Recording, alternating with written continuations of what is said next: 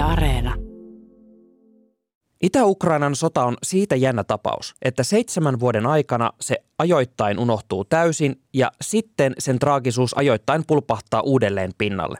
Me käsiteltiin Itä-Ukrainan tilannetta viimeksi keväällä, kun toimittaja Antti Kuronen kertoi paikan päältä, mitä Venäjän sotakaluston pakkautuminen alueen läheisyyteen tarkoitti. Miksi Venäjä on just nyt siirtänyt joukkojaan ja raskasta kalustoa Venäjän ja Ukrainan rajalle? Ukrainan presidentti esimerkiksi mielestäni sanoi aika hyvin, että, että se voi olla myös ihan tämmöinen testi, että Venäjä haluaa testata, miten vahvasti länsi, eli EU ja Yhdysvallat on valmis tukemaan Ukrainaa. Yhtä erikoista detaljia me ei olla kuitenkaan käsitelty tässä podissa vielä. Nimittäin sitä, että tuossa sodassa on näkynyt suomalaisia nimiä suhteellisen näkyvästi. Jessica Aro ja Antti Kuronen kertoivat laajassa jutussaan juuri näistä suomalaishahmoista, jotka liittyvät Itä-Ukrainan konfliktiin tavalla tai toisella. Antti Kuronen kertoo meille kohta, mitä me tiedetään näistä ihmisistä, jotka ovat pakanneet kamppeensa ja lähteneet jopa taistelemaan alueelle. Minä olen Sami Lindfors. Ja nyt takaisin Pasiaan.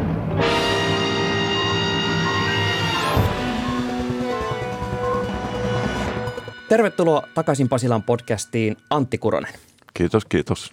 Antti, te kirjoitatte yhdessä toimittaja Jessica Aron kanssa Itä-Ukrainassa sotivista suomalaisista ja mä itse havahduin jälleen siihen, että aivan tämä Ukraina-sota ensinnäkin jatkuu yhä ja se, että siellä on pyörinyt näitä suomalaisia hahmoja melko erikoisissa yhteyksissä ja aika lailla alusta pitäen. Kelataan siis ihan alkuun, että missä vaiheessa tuonne Itä-Ukrainaan alkoi lähteä suomalaisia? Se Ukrainan sota, se alkoi ö, 2014 keväällä alkukesästä. This morning, more unidentified pro-Russia armed militias patrolling the streets of Crimea's capital. These troops are standing guard just a few hundred feet away from a Ukrainian naval base. They have twice asked the base command to surrender. So far, they have refused. This is a Russian invasion, the U.S. says. It has no doubt these are Russian forces and has demanded their immediate withdrawal.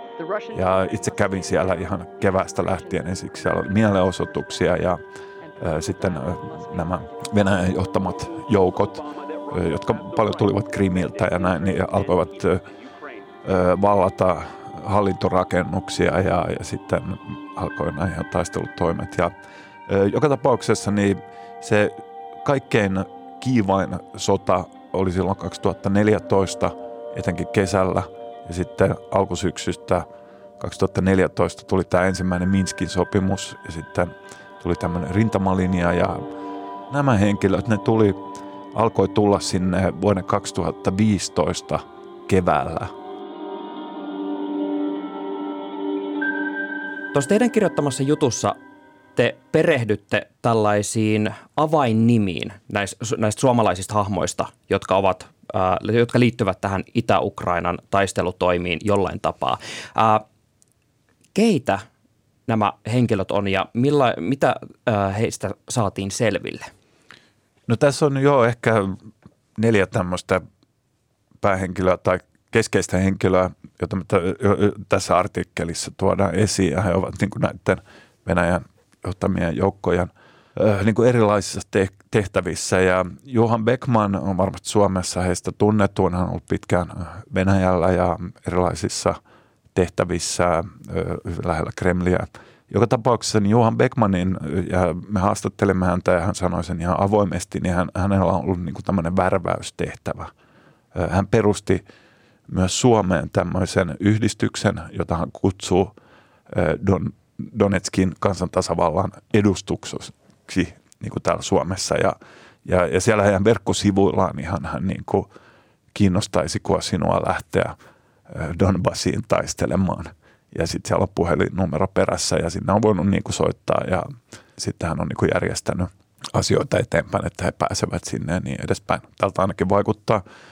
Sitten toinen hyvin keskeinen henkilö on Janus Putkonen, joka on ollut niin kuin tärkeä henkilö siellä Donetskissa näissä niin kuin propaganda viestintätehtävissä. Miten hän yhtäkkiä ilmestyi tämmöiseksi hahmoksi, joka äh, rupesi äh, ikään kuin tulee nimenomaan tässä Ukraina-yhteydessä esille? täytyy sanoa, että hän on ollut hyvin keskeinen henkilö ja menestynytkin siellä niin kutsutussa Donetskin kansantasavallassa, siis joka on Venäjän miehittämää aluetta käytännössä, mutta he kutsuvat sitä Donetskin kansantasavallaksi. Ja Janus Putkonen oli, käsittääkseni hän asui Taimaassa ennen kuin hän tuli sinne, mutta hänellä oli tämmöinen verkkomedia julkaisu, enkä tiedä, mutta sillä ehkä oli jo yhteyksiä Venäjään silloin aikanaan, mutta sitten hän Beckmanin varmasti avustuksella, se oli niin kuin alkukeväällä 2015, niin hän sai tämmöisen briefauksen Moskovassa ja varmasti niin kuin Beckmanin kautta. Beckmanhan oli ollut siellä Itä-Ukrainassa ja luonut näitä yhteyksiä ja ja sai tämmöisen tehtävän mennä sinne Donetskiin ja perustaa tämmöisen niin uutistoimiston, joka, joka julkaisi tämmöisiä propagandauutisia ää, sieltä alueelta eri kielillä. Ja, ja hän tuli siihen tehtävään ja aika tarmokkaastikin lähti käyntiin, että tämä Don in News, niin sillä oli uutisia useammalla kielellä, niin kuin englanniksi ja näin niistä tapahtumista – ne siis ei ollut journalismia, mutta tämmöistä propagandaa, mutta siinä mielessä uutisia.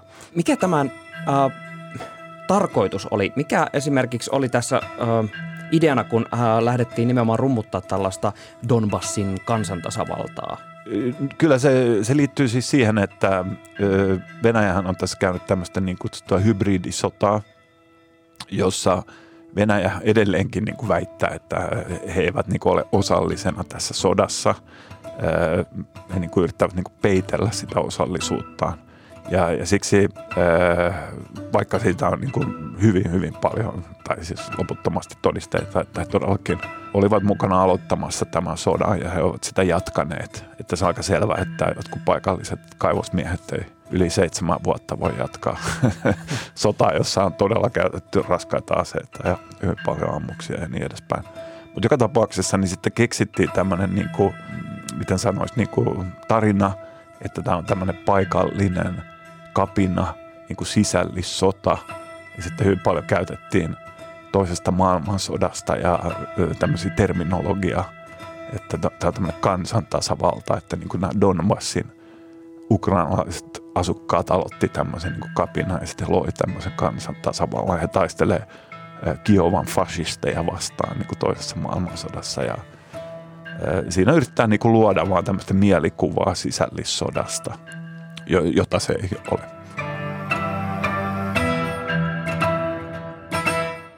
Sitten meillä on kaksi tämmöistä ihan sotilasta, Petri Viljakainen, joka on omalla nimellään ja antanut haastatteluja myös Suomessa, joka on siellä sotinut vuodesta 2015. Ja sitten on tämmöinen nimimerkillä Lauri Karhu.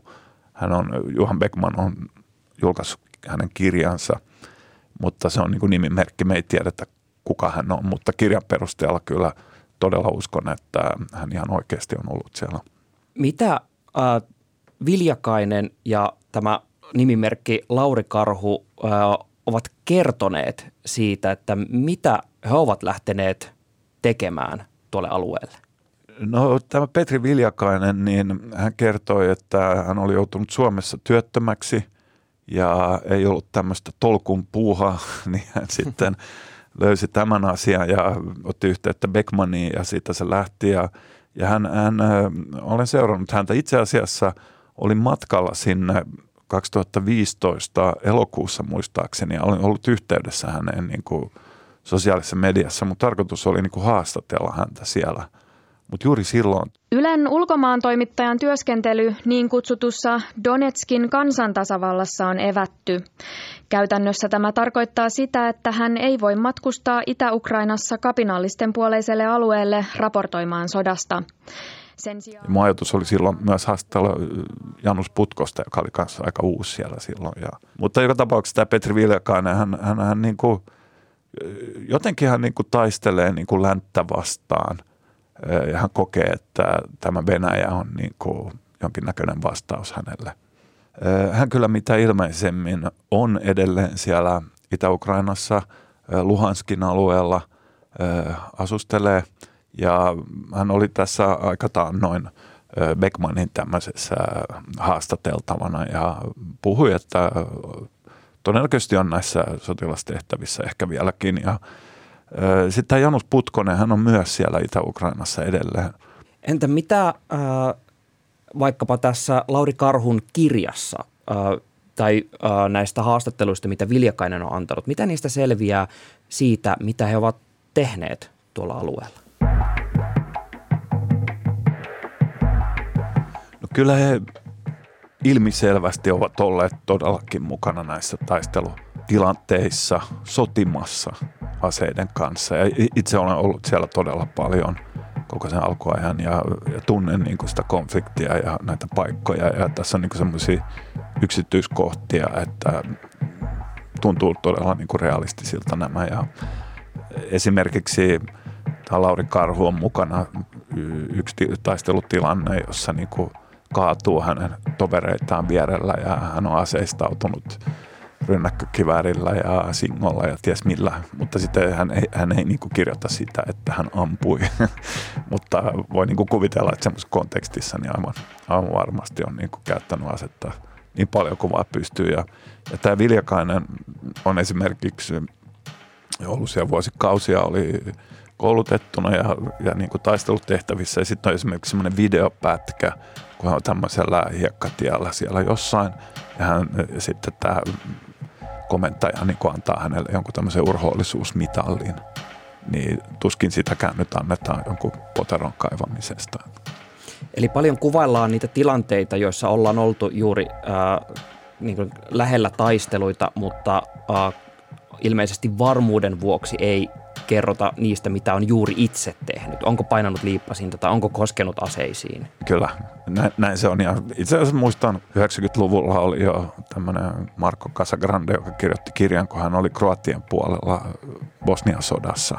Meni sinne taistelemaan ja siinäkin oli aivan sama kuvio, että tilanne kärjistyi ja sitten se yhtäkkiä kappale vaihtui juuri ennen kuin tuli se tilanne, että pitäisi painaa liipasinta.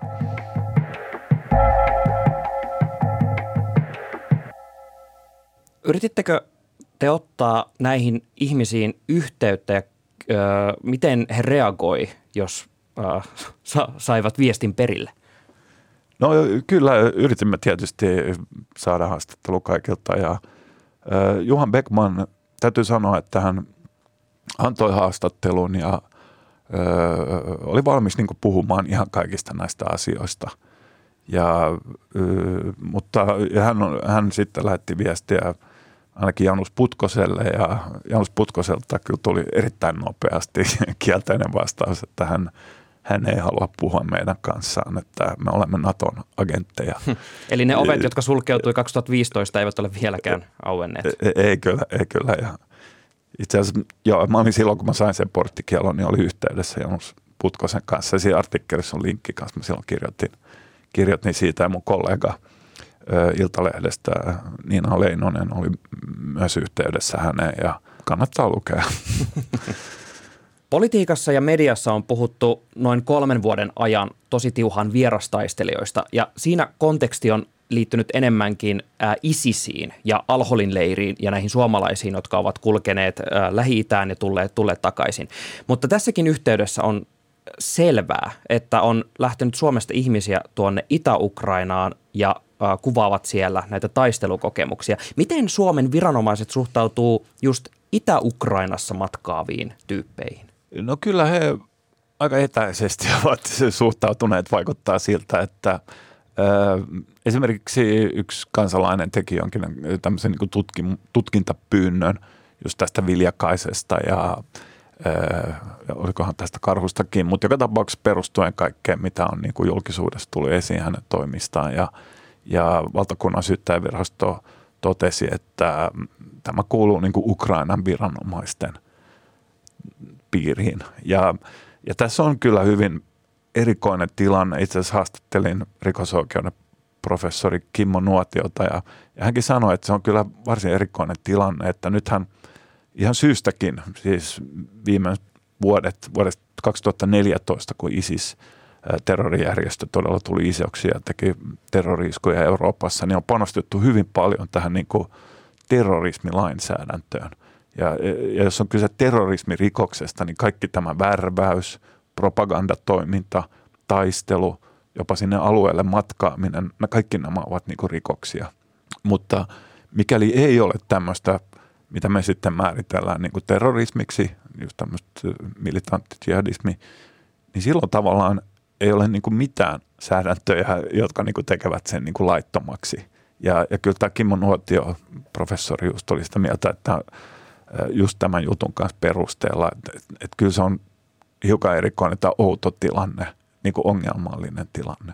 Eli tavallaan me ollaan lainsäädännöllisesti ö, edelleen siinä tilanteessa, että me ei tiedetä, miten ö, yleensäkään siis lain, lain kautta suhtautua ihmisiin, jotka lähtee maailmalle taistelemaan. Ja tavallaan tämä ehkä antaa myös esimerkin siitä, että tämä kysymys on laajempi kuin vain esimerkiksi tämä ö, Lähi-Itään taistelemaan lähteminen, joka on ehkä ollut ö, viime vuosina enemmän mediassa pinnalla.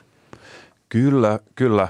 Siis, että se on nyt tosi selkeä ja hyvin paljon on tehty niin kuin näiden terrorismirikosta ja just niin kuin ISIS ja nämä miten sanoisi, Al-Qaida, tämmöisen niin perinteiset, kaikki on samaa mieltä, että on terrorijärjestöjä niiden suhteen, mutta sitten, sitten on näitä muita konflikteja. Suomalaisiahan on lähtenyt todennäköisesti lähes kaikissa konflikteissa. Itsekin olen tavannut, olihan siellä näiden kurdijohtoisten joukkojen, jotka taisteli siis Yhdysvaltojen länsiliittouman meidän kanssa – terrorijärjestö ISISia vastaan, jotka niin kukisti ISISin kalifaatin.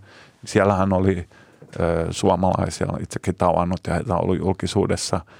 Ja sitten on ollut myös niin kuin Ukrainan armeijan puolella todennäköisesti suomalaisia ja suomalaisia on ollut, että, ja sitten voi hyvin olla, niin kuin nyt tähän vierastaistelija-asiaan liittyy usein, että sitten voi olla tämmöisiä henkilöitä, jotka liittyy näihin palkka-armeijoihin – että Venäjällähän on tämmöinen Wagner palkka joka niin kuin on aktiivinen monissa maissa ja Libyassa ja Etelä-Sudanissa, Mosambikissa, kaiken näköisiä operaatioita, missä he voivat jatkaa. Että se, ja nuotion mukaan ja minun mukaan, että siksi, siksi on hyvin erikoista kyllä, että yhteiskunnassa monenlaisia muita asioita kielletään – mutta se, että, sä lähdet, että sulla on niinku tavallaan oikeus lähteä taistelemaan ja sotimaan tuonne minne vaan, kunhan se ei ole niinku listattu terrorijärjestöksi.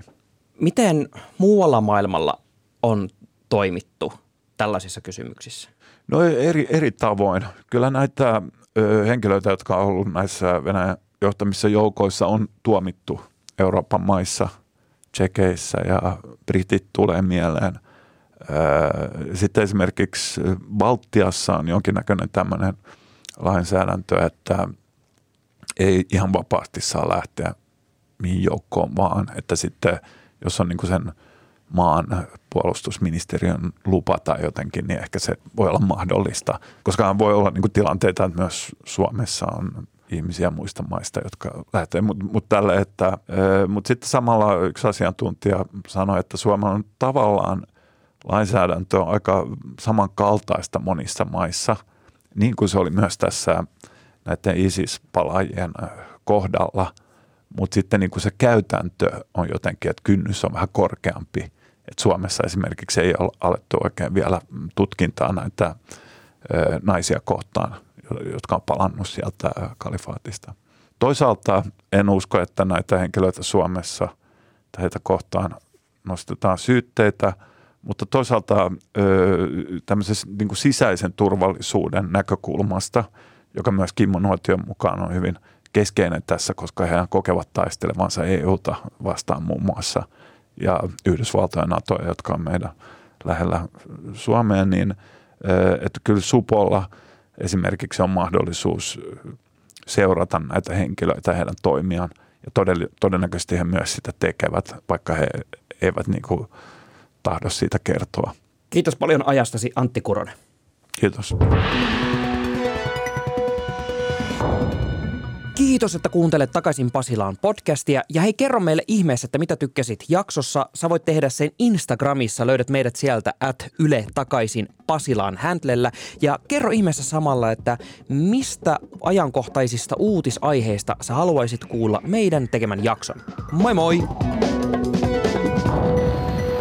Niin, hyvät kunkilijat, minkä opimme tästä?